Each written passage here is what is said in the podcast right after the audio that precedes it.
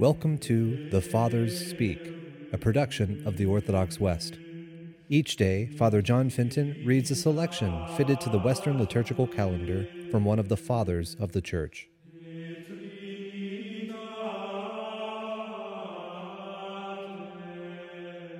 From a sermon by our Father among the Saints, Gregory the Great. I know it is so of a truth, and that man put with God is not justified. For man, being put under God, receives righteousness. Being put with God, he loses it. When a man measures himself by his relationship to Him who is the author of all good, he must acknowledge that he has no good in himself. Whatever he has, he has received from God. The man who glorifies himself because of such good as has been given him fights against God with God's own gifts. It is but fitting, therefore, that the grounds upon which he ought to have been humble, but upon which he has puffed up himself, should be used to bring his vainglory low. But a truly holy man, perceiving that all human virtue is as vice when it is compared with him who judges the inner thoughts of men, says justly, If he will contend with him, he cannot answer him one of a thousand. In Holy Scripture, the number 1000 is used figuratively to signify totality.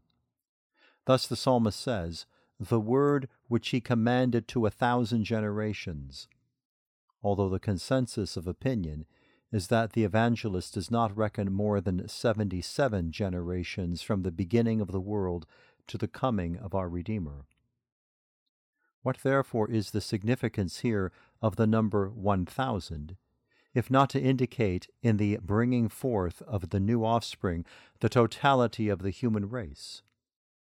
So too John says, And they shall reign with him a thousand years, because the kingdom of Holy Church over all men shall be reckoned in its totality. A unit multiplied ten times becomes ten. The number ten multiplied by itself is increased to one hundred. This multiplied by 10 becomes in turn 1000. Since we begin with 1 in order to come to 1000, what does the expression 1 mean in this context?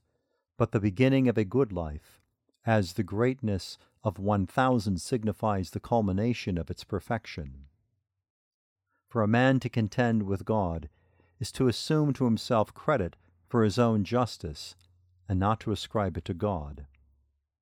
Let the holy man see that even though he may have received gifts of perfection, should he make such good gifts grounds for self glorification, he will lose by this all that he has received.